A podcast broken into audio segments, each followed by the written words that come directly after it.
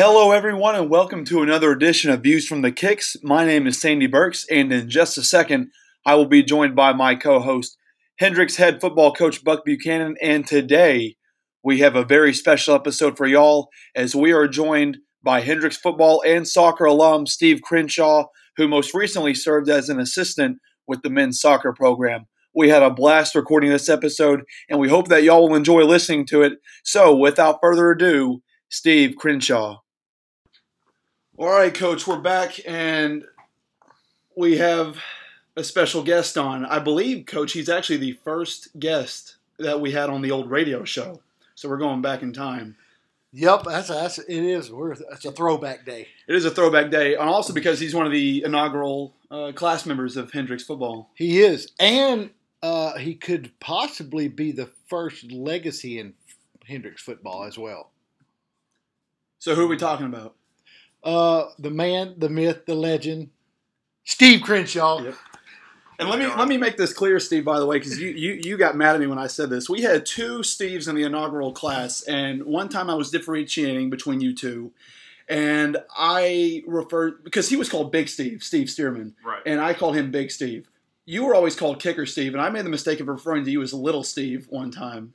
Yeah, so whenever uh, me and Big Steve actually both went on our visit together and stayed with Hunter Lawler, who you know pretty much is the reason why almost all of us are came to Hendrix because of the overnight stays.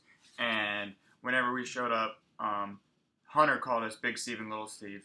And then here, pretty quickly after uh, arriving at campus, I managed to get out of the uh, Little Steve nickname and into uh, being called Kicker Steve. Well, technically, we needed one more Steve that was smaller than Little Steve, and then it would have been Big Steve, Steve, then Little Steve. So, what good thing we didn't have a medium Steve to replace, you know, Kicker Steve, or else he would have been Little Steve. That's true. Well, I think he uh, I think he broke out of the Little Steve shell because he has what arguably might be the most important play in modern Hendrix football history. Uh, there, it, it, there's no doubt it's probably the most important play in modern Hendrix history. I did tell him he was going to win the first game. I didn't tell. I didn't necessarily mean he was going to win our first game. I just meant he would he would be pivotal in winning the first game, and, and then we would win. And then after the game, he's like, "Coach, how'd you know I was gonna? How'd you know I was going to win that game for us?" I was like, "Just had a feeling." Sometimes you just know. So, I guess kind of to give an introduction because things have changed since we last had you on, Steve. You had gone from playing Hendrix football to playing Hendrix soccer, and then you took on a coaching role with Hendrix soccer. And not only that, you actually became the strength and conditioning coach as well as the uh, video analyst. I guess we could say that yeah, too. video analyst, strength and conditioning coach. Um, I guess probably the most fitting uh, role, maybe just director of all things soccer, operational.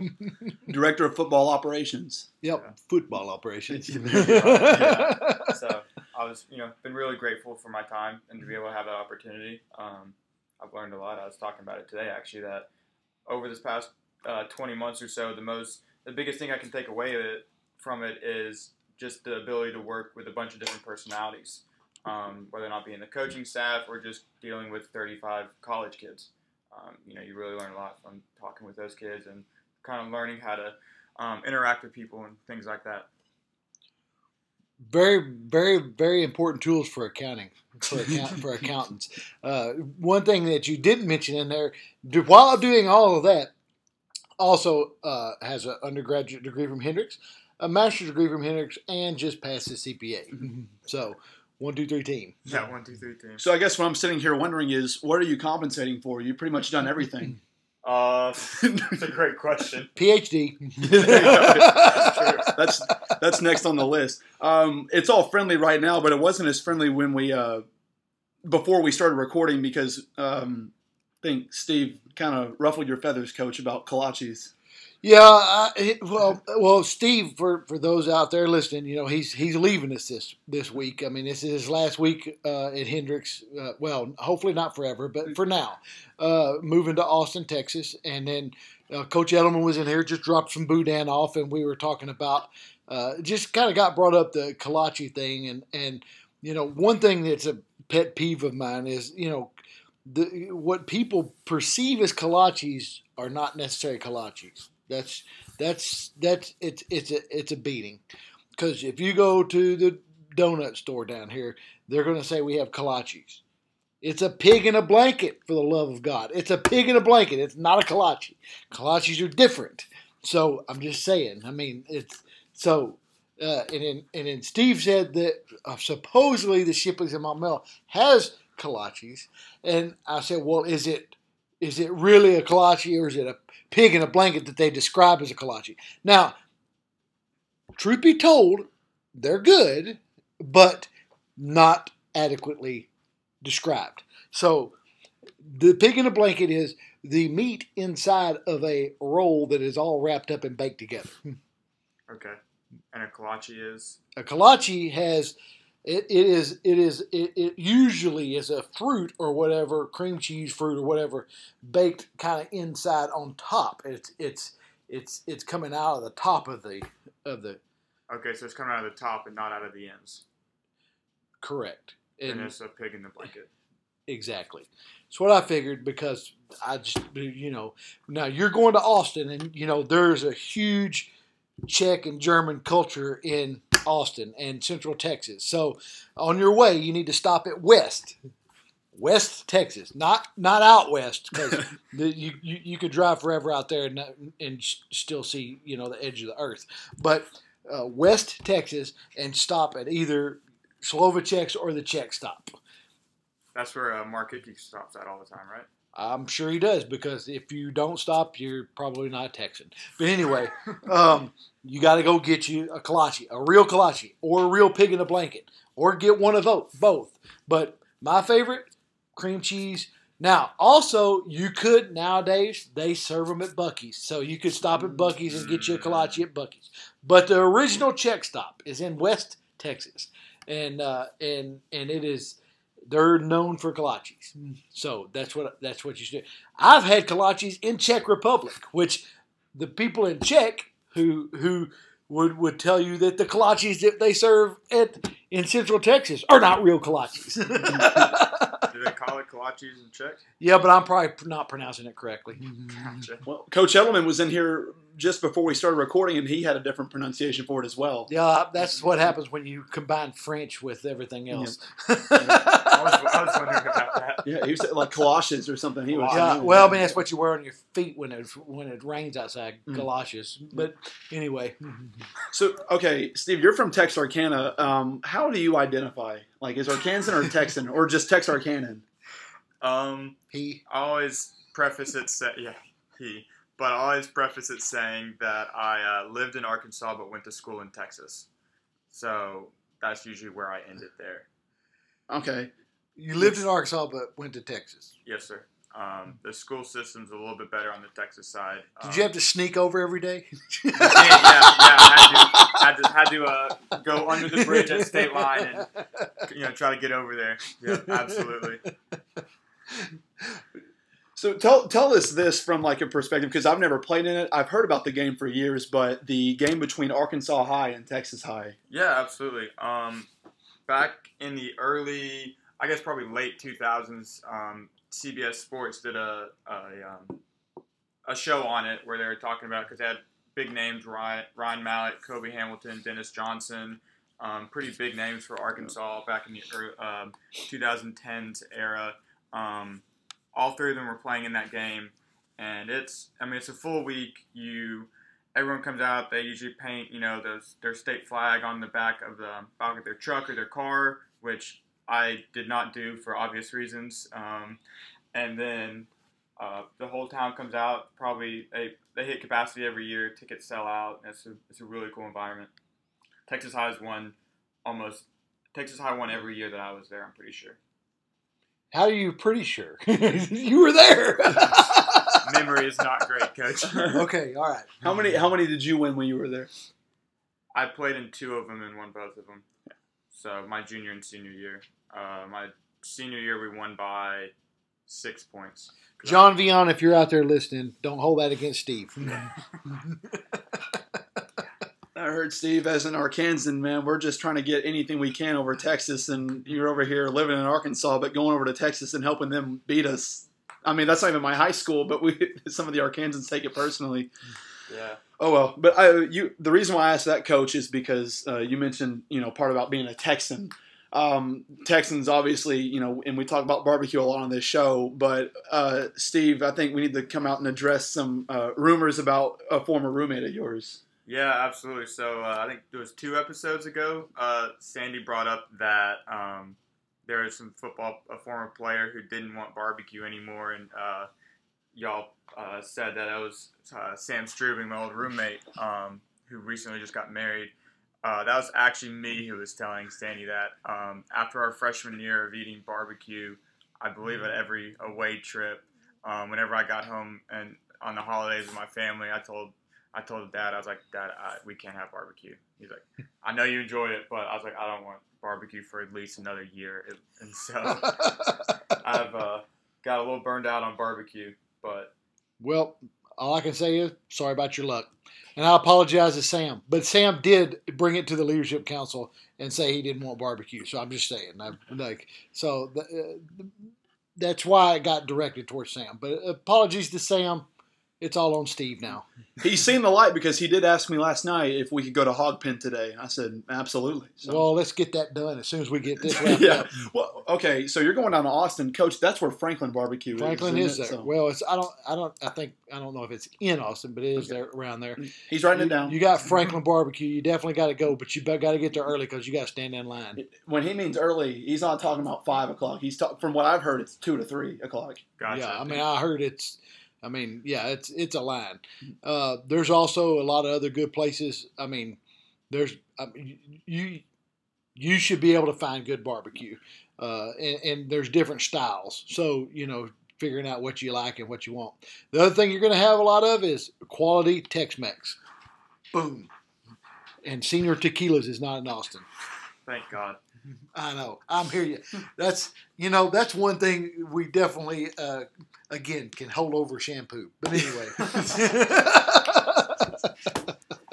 So yeah, I don't know how many uh, kolaches I'll be eating, but I'll definitely be eating a bunch of uh, breakfast uh, breakfast tacos and stuff like that down in Austin. Oh, I wish we had breakfast tacos here in Conway.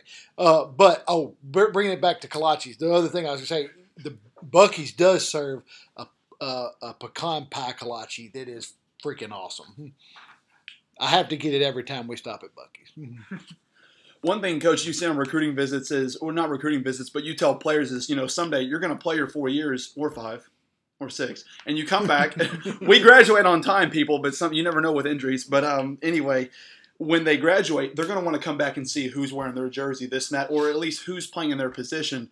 And I think when Jack said what he said about Señor Tequila, Steve is, is looking back as an alumni thinking, man, I, I messed up with these guys somewhere along the way. This is really bad.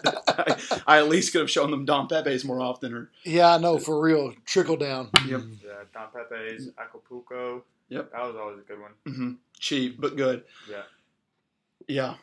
I think in terms of personalities, we we've been kind of different, at least from the kicker's perspective, how different we've been. But I there's think, definitely uh, a, a, wide variety of of personality types for for kickers for K squad. So uh, definitely definitely different. the the hair length went progressively down, like there's exponential decay. Yeah, well, Steve, I don't think he cut his hair all the way through uh, through his first four years of college. Once summer after my sophomore years, whenever I started growing it out, and then I donated it to um, Pantene my after my senior year. So yeah, it was a it was a long process. So it the the better hair gave, the better and longer hair gave him better academics too. So it, it was good. That's true.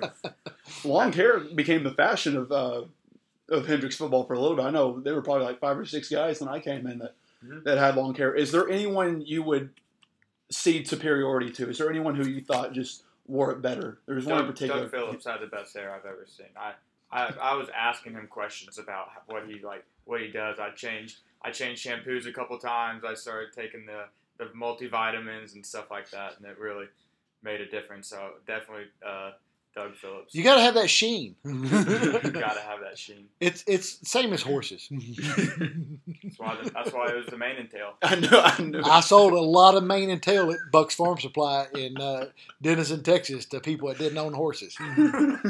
it's truth. I never used it obviously I don't have flowing locks. I will say I do think uh, Coach Buck, whenever you added the uh, the song "Get a Haircut and Get a Real Job" to the playlist, I did feel a little personally uh, victimized there. Uh, well, it might have had some reference to you and Doug and Dayton, but because eventually, guess what you're going to have to do? Yeah, that's very true. Get a haircut and get a real job. Well, seeing that, uh, you know, again, you're shipping off next next week to Austin, and uh, again, getting a real job out in the real world. While conversely, you know, uh, Sandman here has uh, signed on for another year with us, so he's putting off the real world for another year at least. there's there's nothing more. I just love doing football, man. I think that's one thing I did want to talk about today is when I think about it. In so many ways, when I first came in and I got to meet Steve, and and he'll know what I'm talking about when I say this because we we actually trained for a half marathon together, and and so we spent like literally every day together for at least three to four hours. And and he'll agree with me. I think when I say this, when I first came in, I think there were so many differences between us, at least like on superficially between us. But the older I got and the better I got to know Steve, I think we actually share a lot more in common than we have differences. But when I first came in, I thought, man, we could not be more different people. But it, it, and it's interesting. But I think about, and I don't know how you feel, Coach, because you've seen every player come through this program. But if you were thinking of, of two guys that played for this program that could that would ultimately go on and become coaches, like obviously Steve did soccer, but for those two, I would have thought the two of us would be like not in that realm, like of actually going to coach. Yeah, I mean, you, you think about it, you know, you and you don't normally see a lot of. I mean, like when you look at it, you don't see a lot of kickers going into coaching. Um, I don't know whether it's it's or in football, well, American football coaching. I mean, I, don't know whether it's you know a lot of kickers have that soccer background and they want to go back into soccer or whatever uh, if they're going to coach. Uh, however, uh, maybe it's just a. I say that, but like everywhere I've been, like our kicker in college, like uh, Paul Weaver, he was he he he coached. Uh, our, uh, I mean, Coach Bonadonna played for us at Louisiana College. I mean, he was a coach. Now he's out of it now, making more money. But but point being is, we we we have I I have been around a lot of kickers that ended up coaching. So I don't know. Maybe I have done poorly in getting them prepared for a real job in real world. But uh, but but hopefully they're having a fulfilled life as, as, as kickers and, and coaches. I would say maybe one thing that accounts for where Steve and I are today is we're both legacies. You mentioned Steve being one of the first Yep. legacies, but I, I was as well. And so we, we grew up with Hendrix and have that relationship. So it, it means a little bit more to us. To And I'll let you go on about this, Steve, but just real quickly for me, I mean, I just couldn't envision anything more important to me than being able to wear this Hendrix football, or at least just anything, literally anything Hendrix on my chest every day. That just means the world to me. So even if I if I was doing it for free, it just means the world to me to do that because I'm giving back to a place that got me to where I am today, but also just means so much to my family and it means a lot to me. So I, I don't know if you feel the same way, Steve, but Yeah, no, absolutely. I mean, that's what I talk about all the time. Is that you know over these last 20 months, I've I would I wouldn't trade trade it for anything. Just be able to get like you said, get back to this place that gave gave so much to me. Because I mean, quite frankly, whenever I showed up here freshman year, I was not ready for college, academically speaking. And I had a bunch of people tell me that and say maybe it's best that you're not, you know, you go home and you go somewhere else. But I had a couple of professors who believed in me, and I had a bunch of coaches who believed in me too, and I was able to be successful here and to just give back in that way. That that Hendrix allowed me to be uh, who I am today, and has really shaped me into the man I am today. And I, I mean, I'd give anything for this school, honestly, as well as hopefully someday a, uh, some kicking nets behind the uprights. No, don't worry, we'll be working on that too. Thankfully, we have a, a future orthopedic surgeon in the mix, and uh, he, he should have quite a bit to give back. In fact, we uh, you just made an order, coach, and the brand that makes the kicking net is very similar to shampoo. So much so that I actually thought it was shampoo. Steve's looking at it right now. Can you see what I was saying? Steve? I, I don't want to do. I don't want to give away any advertising or anything, but it's like it looks so close to shampoo that. Yeah, um, But yeah, we, So- um, I think that's that's special too, just because um, you know it's it, it was it's it's been neat to have you guys as alums and and and and legacies and uh, guys that were the you know the kicker for the first you know development of the program. and I have to go back to Steve here. Like he might set the, he might hold the record for biggest uh, academic turnaround. Uh, so um, and and and graduated with a 3.0. So I mean, if we would have taken bets, uh, the short sellers would have lost. Just foreshadowing. Steve said he uh, we, that he would do anything for this program. I think he gave everything he had over the last two weeks, right? Yeah, absolutely. Yeah, it's little kids soccer camp. That that that that'll wear the horns off a brass billy goat. by by Monday of this week, we had the junior campers this week, so it's fifth grade and ninth grade. Of course, uh, Steve and I were paired with the fifth and sixth graders. Um, do you remember what what Janie told you about that age group? Yeah, she said that that was the worst age group. She just flat out said it. Yeah, those are the worst. what, age what, what what age again was it? Fifth and sixth grade. So that's Yeah. uh, 11, 10 and 11 year Yeah, olds. yeah. M- You know, Michelle loved teaching that age, so she loved teaching middle school. So I call punt team on that. um, uh, yeah, that that's that's a that's a tough. So uh, if I if I recall, I saw uh, you guys out there. Y'all, it looked like you guys were uh, playing against each other. Yeah. I told him about it yesterday. Which one?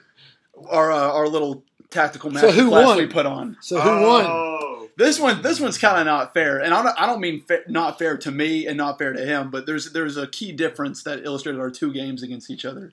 Yeah, so um, I let Coach Sandy put organize the two eight v eight teams, and I just picked a random color, and I get my guys over to my side, and I look over at Coach Sandy's team, and Coach Sandy's team is stacked, absolutely stacked. They they won 7-0 in the first ten minutes of the game.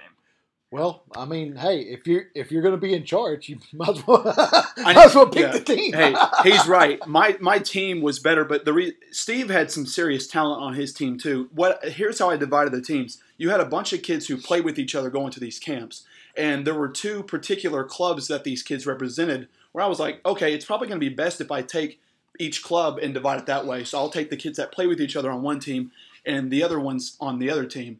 Um, so that's how I did it. So it wasn't like it was randomized. It wasn't like I was selective where it was not selective as well as Steve picking a random color, which sorry about his luck. He picked the one that I obviously wanted, the green team, because they they had one player in particular that plays my position, and I know how to coach that position. And I was like, yes. Uh, so we won 7 0. And then Steve made a substitution, and it killed me. Yeah, then so uh, we made it. We evened up the teams, uh, traded uh, I think two players each. So It was- so relegation to some degree.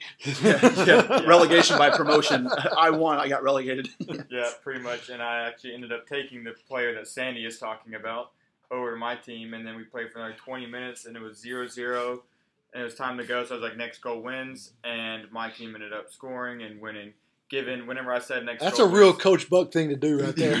Next score wins. and then also I might have said next goal wins at a pretty opportune time for, uh, for my team as well. As the ball is going into the net, next goal wins. Well, all right, one, two, three, team, run off the field. Sometimes as a coach, you get to make the rules and stuff. That's- hey, sometimes you got to sway the odds in your favor. That's what I've heard. exactly.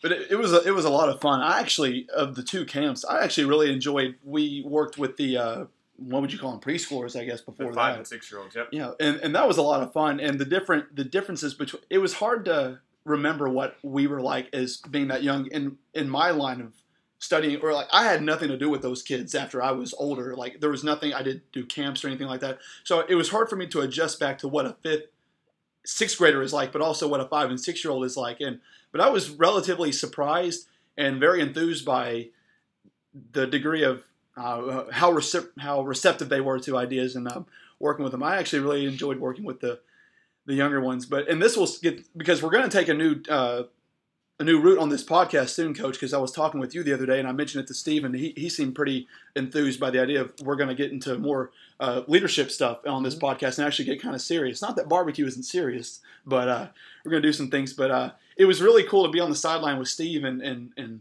giving these kids some ideas that we have and, and watching those ideas come to life and and even though they were only fifth and sixth graders you actually got to see some of that manifest and to see your ideas manifest and them to carry out what you wanted which for me was to beat steve was was awesome. But then then he got the better of me, and, and but it was really it's um, it's that's one of the fulfilling parts of coaching is is to see players be what they become, and and also a little selfishly to see them do what you want them to do and it work out. Yep, and and you know though at that young age, and even you know on into middle school, I mean you're you're very everybody is very impressionable, and they and they're developing skills right there that that that if you teach them something right there and they hang on to one thing from the from the camp, they will hang on to that for the rest of their life, mm-hmm. and they will be better because of that, and they will continue to get better at that. You know, so you know I think it's a calling to to teach different ages or whatever, but you know I. I look back on some of the coaching that I'd received early in life, and even from Pee Wee football on up, is like you know got really good instruction. I was blessed to have really good uh, coaches all the way through, and then and in teaching technique and teaching how to do things. So I was way ahead of the curve by the time I was a varsity player and then a college player because I had better technique. And when you're when you're smaller than everybody else, that's very important. Um, but the other thing that I mean, you you probably figured this out too is like the some kids' attention to detail or some kids' attention to instruction are way different than others. You know. Um, you know, people that are like really tuned in, and then people that are chasing butterflies. Yeah. And at that age, you know, you're starting to develop that somewhere along the line of I'm focusing on the task at hand and how long can I sustain focus? And so, you know, that goes back into, you know, psychological development and all that stuff, but, you know, whether or not you, you need to take some time off and have a brain break and then go back and then and then how long you do things at certain times and you know even that that that kind of relates back to our our level now too because you know to expect people to sit in a meeting for an hour and a half two hours and and let you go over something is not really applicable to what we're doing. because uh, let's put it in this perspective let's just say you're a kid you know let's just middle school you, you probably wake up. The first thing you do is check your phone. You're going to check your email. You're going to check. I mean, uh, you're going to probably have. I don't know. That might be too young to be on some social media, but you'd be surprised how many people are on social media. You want to see what everybody's saying about you. Then you get on the bus, if you ride the bus, and you're doing all that stuff and you're probably having a conversation with friends and you're doing all that stuff and then you get to school you, you play around on the recess or playground a little bit before school and then you go to class and then all of a sudden you have to sit there and listen to somebody talk for an hour and a half at a time. Like all of the extrasensory uh, things that we do on a daily basis and, and even adults now too it is harder and harder to hold attention spans for longer and longer. So developing a teaching plan, uh, you know, in, in, coaching or whatever, is to try to maximize the amount of meeting time and instruction time versus the amount of doing, mm-hmm. um, and and being able to transfer that back to uh, an applicable situation and learning on the on the on the road or on the on the go. Um, and so, same thing for us. You know, how much time do you have a, of a meeting versus how much time to have a walkthrough versus how much time to do things in practice and try. And if you'll notice. I mean, Steve, you probably notice this now. You see our practice different than they were before because we'll do something for 10 minutes here and then do something else for 10 minutes. Or, you know, it's not just, all right, 30 minutes separate, 30 minutes together, 20 minutes special teams. Right. Trying to mix that up goes back more to the learning styles and our our extrasensory, uh, you know, intake of everything that happens on a daily basis, um, because that's sometimes the hardest uh, thing to overcome. And you might have experienced that out there because, like, oh, they're all fired up all of a sudden, and then and then it's like, uh, I'm tired of listening to you. yeah, absolutely. Um, with our five and six year olds, I think our average session was 12 minutes was the max we could get out of these kids. And then with the fifth and sixth graders, we could do 20 minutes. Um, and then we we were actually the weather was so nice, we were forcing these kids to get water breaks a lot of the time, and they'd run and get water, and then they're so um, energetic, they just come running back out and start you know kicking the ball around and everything like that. But that was a big um, kind of surprise because I was like, trying to get the kids like actually go sit down and you know get water so that whenever we are you know kind of to take that break both physically and mentally so that whenever we come back out we can have more uh, more focus and everything like that.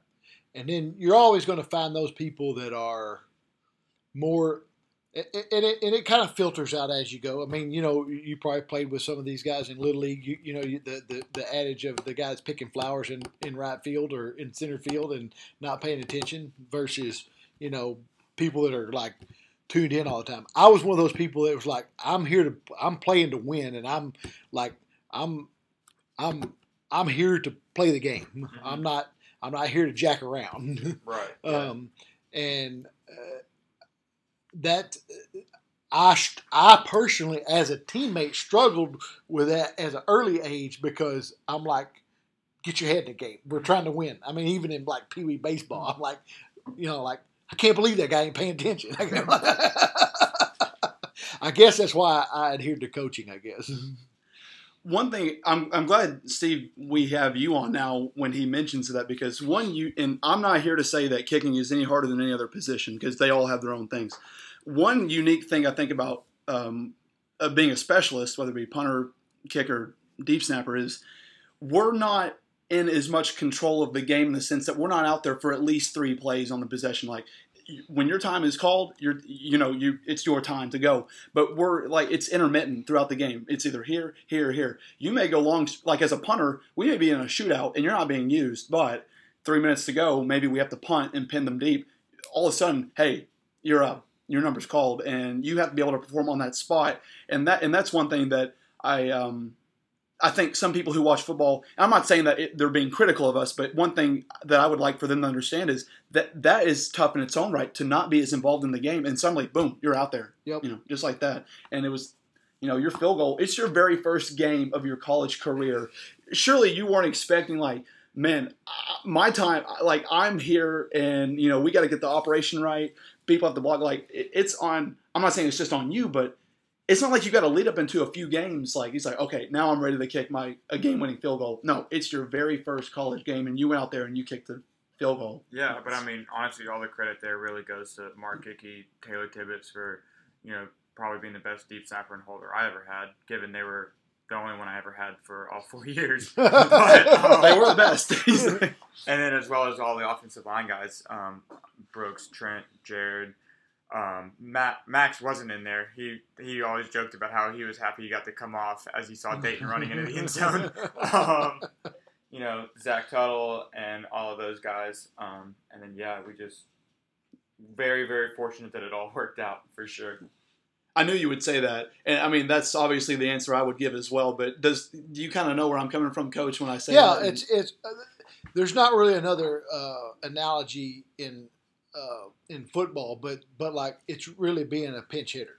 I mean, you're like you you if that's what you are, or you know you're you're a DH most of the year, and then you play crossover game, and then you're a pinch hitter in a in a ball game, and and you got to go in the bottom of the ninth with two outs eh, against the reliever, and and you're you got to get on base, or you get we need a home run. I mean that's same kind of thing. You you may not play all day, and then all of a sudden you're in there and like I got to play by one play, um, and and that is difficult. Now Steve, to his credit, that day played a lot of plays because we scored a lot, and he was the only kicker we had. So he kicked off and he kicked extra points and and kicked field goals. So yeah, as well as um, something I did probably to a well for sure to a fault is I would probably kick 200 balls into the kicking net during a game. So I was always while I wasn't making an impact in the game, I was making sure that I wasn't uh, just standing there and getting cold or anything like that.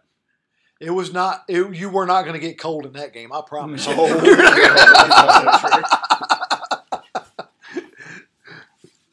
No. that was hot.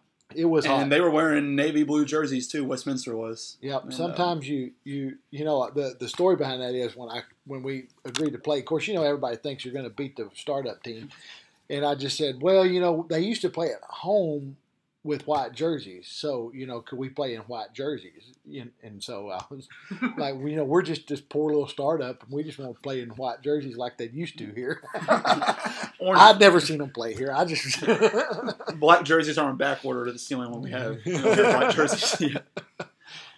So, and, and another story I like to go back to because we have so many players come in the program now, and it's unfortunate because like the one of the last classes to have like there were people who played in this program, legends that I remember because I was I was lucky enough to be on the team with that inaugural class. I won the inaugural class, but like all of y'all were still around when I started to play. But those guys have all moved on now, and so you have a new crop of players coming in who have no idea who you guys are. They only hear about it. I make sure they know about a couple players. Like everyone's like, "Hey, how good was that guy Dayton Winn?" I'm like, yeah, "Hey, you just have to see him. I can't tell you." Yeah, I mean he. It, uh, uh it's he. Well, we did some statistics the other day. We talked about you know, like he's top ten, top five in multiple categories in the history of Division mm-hmm. Three. so anyway, just you know, it's it's it's kind of crazy to to have that evolution of what it was to what it is now. And what I was getting to is we'll have some practices. Now, one thing you I got to know that you will never know is how cold it can get at some practices. because we had we you and I were together when we set a record for what I think is the hottest game I've ever played in. It's probably the hottest game you've ever played in. Um, I'm talking about Millsaps. Yeah, but you, you weren't there game, yeah. for the 20 degree practice. That was uh, that was tough. But uh, and I always tell this story from my perspective. But what was it like for you getting off the for, from Millsaps to that game? Um, I mean, I remember. I if I remember right, I always warmed up in my shoulder pads, and that day I decided from then on that I was never going to warm up my shoulder pads again because uh, I mean, it was just blistering hot. I think I ended up with like a heat rash where the shoulder pads were at the end of practice or at the end of the game. Um, and I, I'm fortunate that my cleats did not melt because those were the only ones I brought that day, and so that would have been a bit of a tough, uh, a tough situation. Yeah, especially but, for the kicker, right. and and we don't have barefoot kickers anymore. the kids uh, this week they were complaining sometimes about their feet getting hot. Normally, I think they were the ones wearing the black shoes, but uh, if I remember correctly, you wore orange shoes that year for the most part for most games. Yeah, yeah, I wore orange shoes um, for most of most of my college career. Yeah, and that was one of those where you know your feet were were burning. It's one of those you walk out the door and, and you know hot is hot, but that was one you walk in and, and it hits you right in the face. You're like, mm, all right. So it's one of those days, huh? Yeah, it took it took your breath away. Yeah, it did. So transitioning to that, and good thing for soccer is normally we play on grass fields uh, mm-hmm. when we play. When you transition to soccer, you got to play your master's year, and then you went on the coach. Was there anything that surprised you, maybe in terms of some differences, or maybe even some similarities in the way that teams operate, like between sports? Or yeah, I think um, you know one of the things I was hoping to get out of playing soccer was to be able to bring some of the winning um, winning things that we did with football um, over to soccer that we built and kind of the foundations of the um, football program being the inaugural team. And um, one of the main ones I, I always think about is just um, how you handle winning.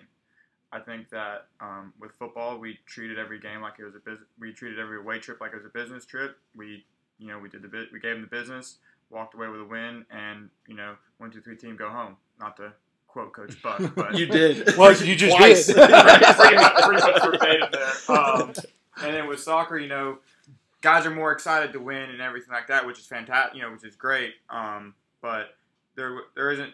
They ha- we haven't had as much much success, um, especially um, early on, and getting guys to kind of believe in themselves was a big thing. Of you know, to not walk out on the field and say, you know, kind of um, predetermine the outcome of the game in the first five minutes of the warm up um, was one of the biggest uh, challenges. But then also, you know, there are still a lot of similarities.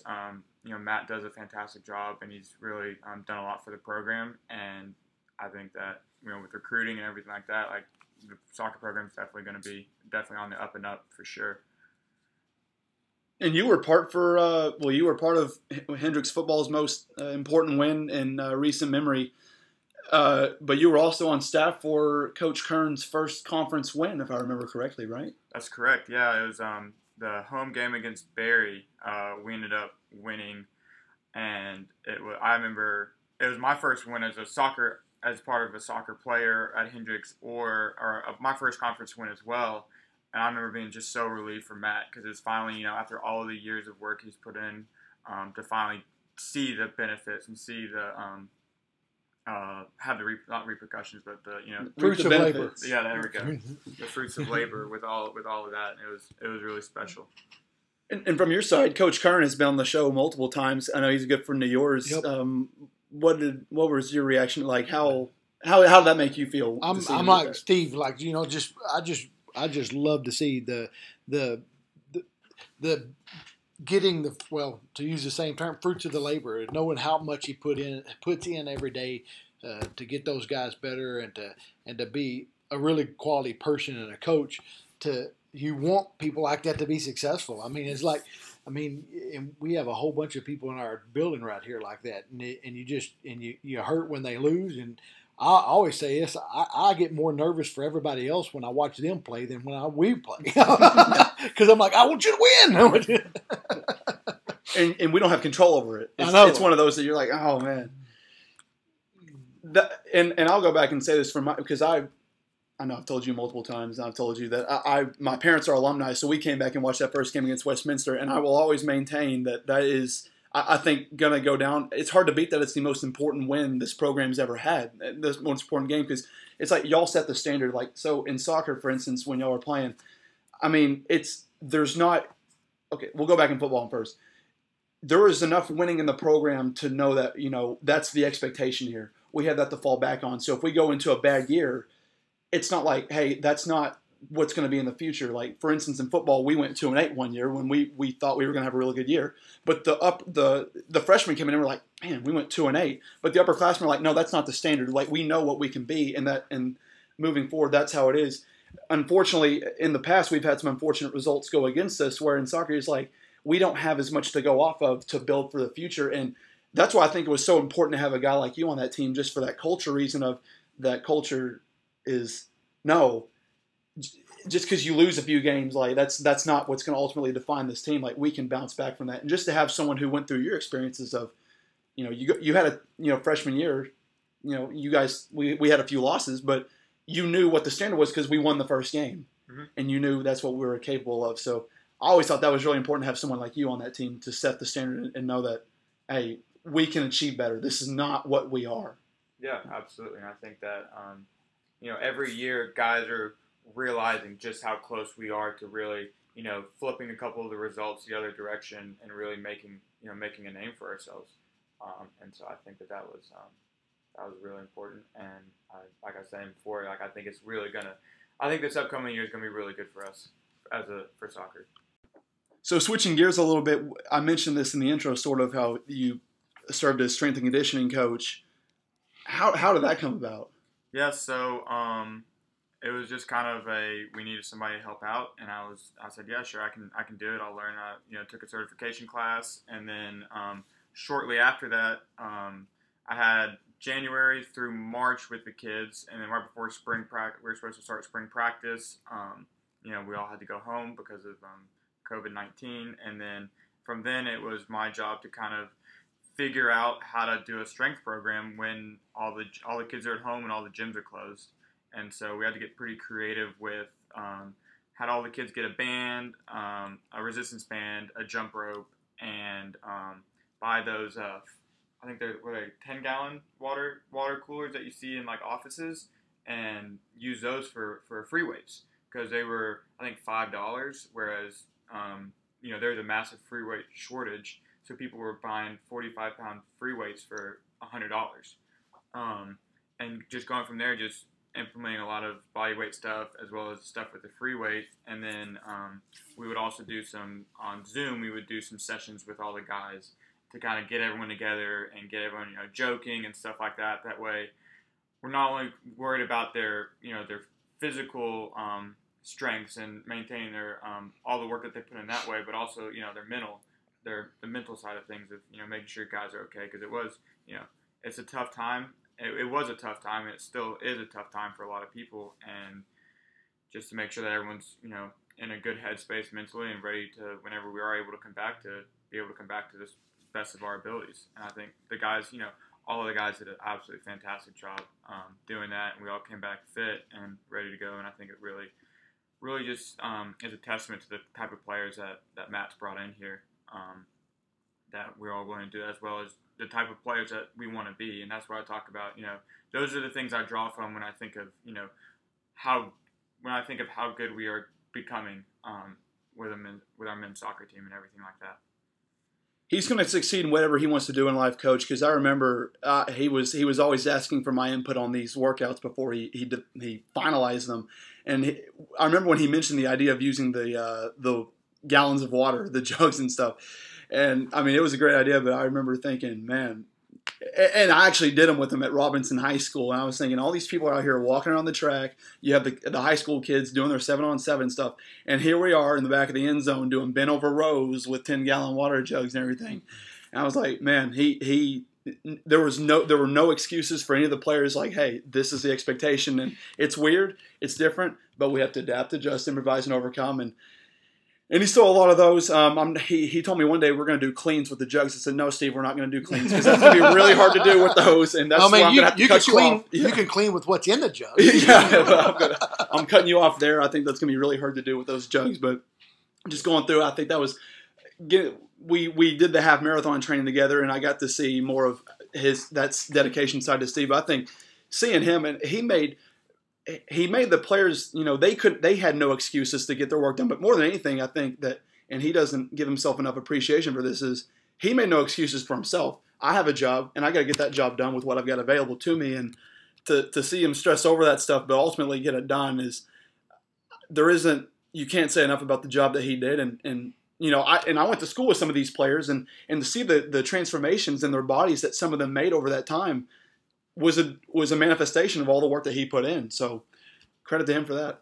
Yeah, and that's that's those are things that you you hope that you've learned through not I mean not just our program, but through your life of not only growing up and being parented and and figuring out how to do things, but but that's part of you know going to college, being a college athlete, um, you know, and finding a way to get things done and and being at a place like Hendrix, which makes you think critically, and and not just like, well, and even for accountants that sometimes have a hard time to, to go beyond the line, uh, they'll go up to the line but not over the line. But but point being is like it's it's being able to reason, think critically, and do exactly what we talk about: adapt, adjust, improvise, and overcome, and find ways to get things done. Um, or Coach Burnett used to say this all the time: "Have a plan when the plan fails." Have a backup plan. yeah. And you always did. He, he, would always ask me sometimes. He's like, "What do you? What'd you guys do when uh, with Coach Jeff Howlett was here, like for strength?" I'm like, "Man, Steve, your soccer guy's are gonna hate you for this one." we did. Uh, we did pull a few of uh, Coach Howlett's favorite uh, um, finishing exercises. Um, the guys can thank him for the, the speed squats. Um, speed squats and man killers. You gotta love them. Yeah. Mm-hmm. I mean, I thought I me personally, I've never done speed squats. I was fortunate to not have to do them, but uh, the kids are probably a little bit upset now that I've mentioned that. There'd be times where he would do the workout after them, and he would come and tell me, he's like, "Man, I see why they don't like me sometimes." Yeah, I do the workout there. Man, I don't know what I was thinking, but I was.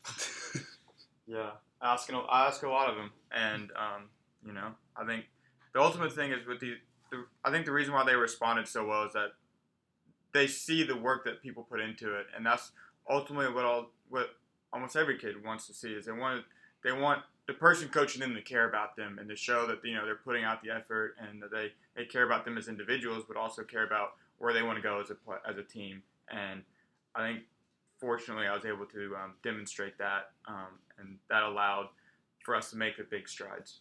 Um, and part of it too is when you're a strength coach, you want those guys to see return on the investment they've put in. And, and granted, players are only going to get in what you put out. You can't just have it written down on a piece of paper and hand it to them, and then they look better tomorrow. I mean, that's they've got to put that effort in, and it's a constant over time. It's not a it's not a immediate uh, lightning strike. Uh, I worked out today. I'm better tomorrow. Um, yeah, you're you're better, but your collective is over time, mm-hmm. and and you can't just do one and be done. Uh, you can't be half in this week and half out that next week. It's something that you have to train uh, over time. I mean, like you guys running the half marathon, you, you can't just go out and jog a little bit one day and then go, all right, in two weeks I'm going to run this thing. That's very true. And then the other thing is uh, talking about the um, seeing the returns. I think the kids were able to see the returns without having our cafeteria available to them. Which I mean, I always said, you know, having that cafeteria does not give you an excuse to not eat healthy and you know eat everything that you possibly need to be able to be the best version of yourself. And so I think that um, this spring when we were doing some, we had a season, but we were also lifting and everything like that. Guys were able to see um, pretty significant changes in their bodies, um, and we were able to see guys who were bought in really, really show those um, benefits. I mean, I'll say, for example, um, our goalkeeper, our returning goalkeeper Angel Ortiz, um, came in once he committed to the pro. After he committed to the program, he lost a significant amount of weight and is a completely different person now. And he's he was one of the hardest guys in the weight room day in and day out because he's seen how he used to be and he's seen all the, the benefits by it. And he and he's I, my understanding is he's enjoying that part of it. So he wants to see you know how fit he can truly be and how much of a better goalkeeper that's made him because of that.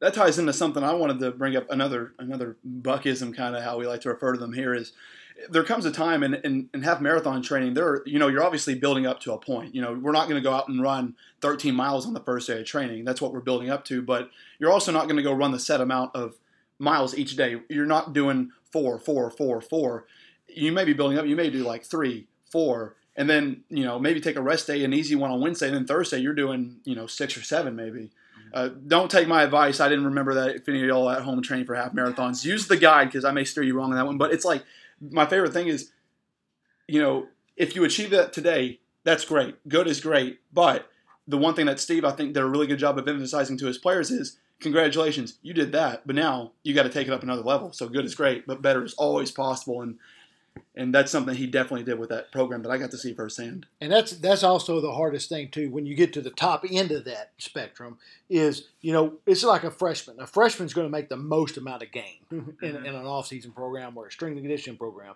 and then it's when you get to the top of that is that you're training at, at, at a much more elite level, and it, you're you're you're shaving you know. Uh, a hundredth off of something, or you're shaving, uh, or you're or you're adding five to ten pounds. Um, you know, you're not going to have that you know substantial increase, especially like if you where you come from and you weren't prepared for college, or you didn't come from a good strength program. You know, you're going to exponential grow as a freshman. Uh, also, that just that's the time of your body is just gonna you're you just it's just easier and better. And then like when you're at Hendrix, where you go right to the cafeteria after lifting, it's again an exponential deal. But then, uh, but again, when you're getting to that top end, it's it's you're not going to see those same amount of gains, and it's being able to also get the psychological uh, impact of, of your players to understand that I'm not I'm not I'm not here at the top end of my game as a senior to jump another 50 pounds on bench press or another 90 pounds on squat. Right now, I'm trying to make sure that I'm going from being a good to a great player, mm-hmm. um, and to and to make sure that I'm playing at the top end.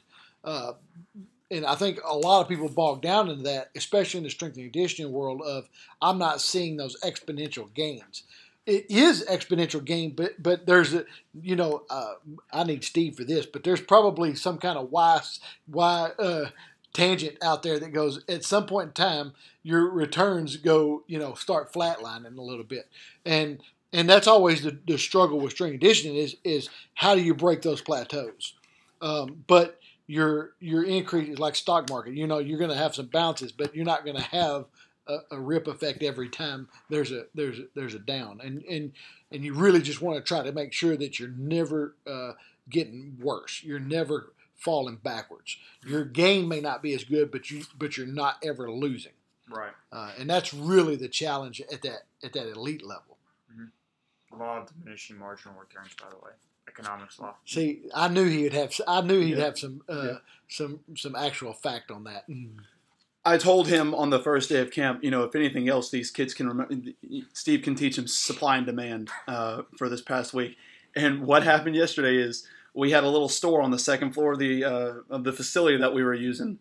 Um, and the kids can go in there and buy whatever they wanted. Well, the store was closing, so we one of our kids went down there and bought out most of the store, and then he started selling it, and he he he profit he profited thirty six dollars off that. And I was thinking, you know what? Profiteering. Yep. And I said, you know what? I told and I told I said, Steve, I told you, but at least by the end of this camp, they'll understand supply and demand. And sure enough, Yeah. there you go. It's one of our 11 year olds too who, who Mhm. figured that out. Well, hey. well, nice entrepreneurial spirit. He uh he he you probably need to get that kid's name on the list. Uh, go ahead and offer that guy. Yeah. That's one of those where you know if you perform well enough over these four days, you can come back for the return camp where we'll talk about applying for financial aid, your ACT score. So hey, well, he's already applied for financial aid. He's already making money. yeah, yeah. Or he may not need it. well, I mean, uh, isn't that the new law? I mean, we you can pay players now, so he, he's just he's just finding a way to, to make his money. Yeah, that's right. Uh, when we were talking about kolaches earlier, that reminded me. Um, you know, you studied abroad. This was brought up in a recruiting event we had recently, where someone asked about studying abroad, and you're one of the only ones that I can remember that actually like. A lot of us had the chance to go abroad for a certain amount of time. You actually studied abroad for an entire semester, Mhm. and like what that looks like. So, can you get into that a little bit as well? Yeah, absolutely. So, um, the spring of my junior year, I studied in Graz, Austria, which is about two hours south of Vienna. It's a town of probably 300,000 people, uh, give or take, probably 100,000. Um, I like how Steve said a town. yeah, city. Well, I'm in Austin now, so I got to change my uh, my perspective on things a little bit. Um, and that was through a um, program with Hendrix called Hendrix and Graz, where you basically um, you pay what you would pay uh, for Hendrix for a semester. You go over there. Um, I was able to take uh, some various economics courses. Um, the the university was I'm gonna butcher the name, but it's the Karl Franzens University of Graz, and it was a it was a large school, so it was, the class size was probably close to 85 to 100, which was a bit of a transition um, from our average of what 18 at Hendrix, 18 class size. hmm Um, and I mean, I really enjoyed it over there. It was the, the area is gorgeous. Um, the town was gorgeous, and I got to travel a little bit and just being able to see that type of you know that environment as well as um, culturally is just I'm really really grateful for the opportunity. And kind of going off of what Coach Buck said, um, and what the question you asked me earlier, whenever they would ask me where I'm from, I did say Texas every single time.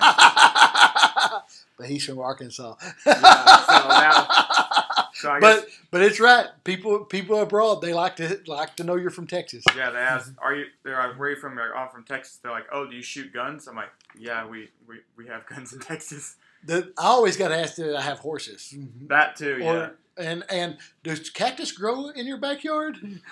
Like mm, some prickly pear, and you don't want to mess with it. But I mean, like, But yeah, I mean, it was I was able to stay out there for several months, and um, something that they do differently is they for their Easter they have I think it's two weeks off for Easter. It's like a kind of like a spring break kind of situation. So I was able to travel around to um, Croatia, Slovenia, Germany, Switzerland, and Italy. So kind of just made a big circle all the way around. Didn't go to the Czech Republic, um, but was able to go everywhere else. And I mean, it was an experience that you don't you don't get that experience anywhere else.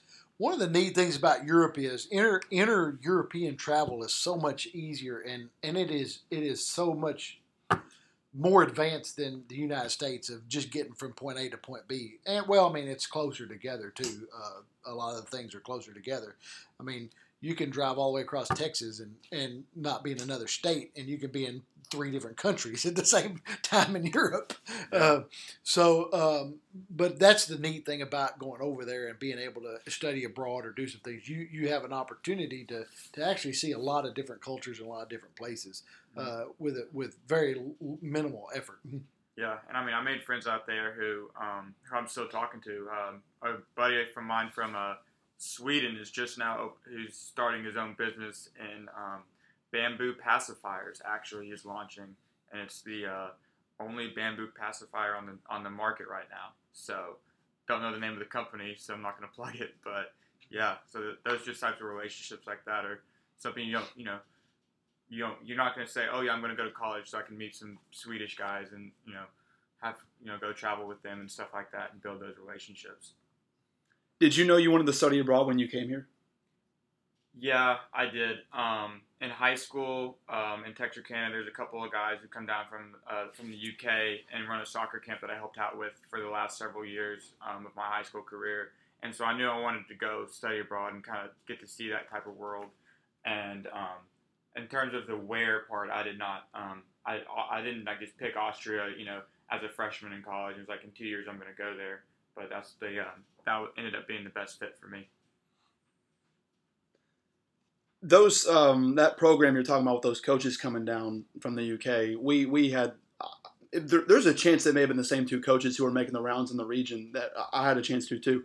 The one thing I really enjoyed when I was younger, and this helped me open up my eyes to the idea, is that they come over and they there's a way that now not all Europeans are the same, obviously. I mean, they're as diverse as, as we are here amongst countries, but they introduced ideas differently than some of the coaches I was used to over here doing it. And the way that they they conduct themselves or the way they just the way they operate is is different. And I'm not saying one is better than the other, but that's one thing I really enjoyed about my experience going to Barcelona is it, is it further uh, expanded upon the idea of you know there's so many different ways of doing things, and and one way isn't necessarily better than the other, but just that you know all these different possibilities, and that's one thing I really enjoyed going overseas and understanding myself. So I mean that's as well as just with um, you know last year we hired a new assistant coach um, Nick Doyle who's from South Africa and um, who also is the uh, captain for the Little Rock Rangers, the semi-professional team in Little Rock, and just the way that he explains things were was unlike anything I've ever heard. Um, given part of that's his accent, but um, you know the the ideas and the concepts and the way he goes about uh, coaching was very you know very different to what I'm used to. What you know the way that Matt coaches, and as well as you know the way that the coaches that I had growing up uh, taught me. So just being able to have those different type of cultures and um, allows us to give the kids the best possible product because ultimately that's what at the end of the day we're we're trying to give the kids a product. You know the best way we can illustrate that to people at home who may not know what we're talking about just watch Ted Lasso. Exactly. Yeah. That's like me coaching in uh, England. we were talking about that recently, and I and I didn't know. It, seemed like the kind of show you might like, but I wasn't sure if you had seen it, and you have, and you oh, were you're a I big love fan. That show. Love that show. Season two is coming soon, right? It's coming soon. Yeah, that's what it says. it better not false advertise. Very true. I'm glad we have a show like that to. Uh, hopefully, it gets more people interested in the game. Yeah, you know, absolutely. I think, I think it will. I think you know, just the the quality is I think is improving from kids of a younger age. Like I don't know, whenever I was those kids' age out there, I wasn't nearly as good of a soccer player as a lot of they were. A lot of them were now. It feels like the overall quality of um, player development has just substantially increased, and just I mean I'm 26 now, so I guess just the last 15 years. Um, so I'm really excited to see what happens in the next 10 years my dream is like the Little Rock Rangers will have a friendly where they have an auction to where you know you can guest coach for a game and you can go out there and, and you know show the world your hat throw or so, introduce the hat throw to soccer. I don't think you can talk to officials in soccer like you do in uh, in. Uh, uh, you, would be surprised. I'd be surprised, yeah. Um, I don't think you're supposed to. yeah, that is a uh, that is a line a, a, line that Matt Curran toes very very well. That as a I feel like Matt and I have some similarities on how we approach the officials. yeah, um, and just for everyone, do not bring that to your Sunday league, uh, Sunday rec league as a player. just about to mention that this man got booked in his debut for our Sunday team. Might have, yeah, had a few dis- disagreements with the referee, and he was like, he gave me a, a caution or a yellow card, and asked for, he's like, "What's your name?" I'm like, "Well, I'm Steve Crenshaw. What's your name?" And he just kind of like looked at me. he was like, "He's like, I need your, I need your name to write down your name for the for the league or whatever." I'm like, "Okay, well, I need your name, so I want to know which ref I don't want to have anymore." he told me after the game. He said, "I almost said." He said, "What's your name?" And he was going to say Sandy Burks. it's the only way we can get our com- uh, you know, out of other than coaching, that, that's the only way we can be competitive from now on. Like that's we have to find different things to get that thing out of exactly, us. exactly. Except yep. you're not. You say you're not allowed to really play many. You you self impose. I, I self impose a, a ban on all contact sports. Yeah. Although now that I'll be here for another year, maybe we can get some squad pickle games. I want some pickleball games. back. Yeah. Now that we don't have mask mandate, it's yeah. time to get some pickleball back. yeah. So that'll just about do it, I guess, for for the show. I know we mentioned Hogpen earlier, and I think Coach Buck's pretty excited to. I am To go I'm over to Hogpen, to go Pen, to so- Hog He's I've ready never to go. been. What? That's what I'm. That's why I keep Oh my bringing it up. gosh. Well, I can't give you a kolache over there, but by God, you're getting a twice cooked chicken. They'll cook it twice for you. I It's hope that so. good. So there we go, one, two, three team. And that will do it for this edition of Views from the Kicks. We would like to thank Steve Crenshaw for his appearance on today's episode, as well as Hendrix women's soccer alum Janie Stoltz for making this episode possible in the first place. And as always, if you would like to check out previous episodes of the podcast, you can find them on Apple Podcasts, Spotify, or wherever you find your podcast. And we hope you'll tune in to the next episode of Views from the Kicks with Coach Buck and I, Sandy Burks. Thank you for listening.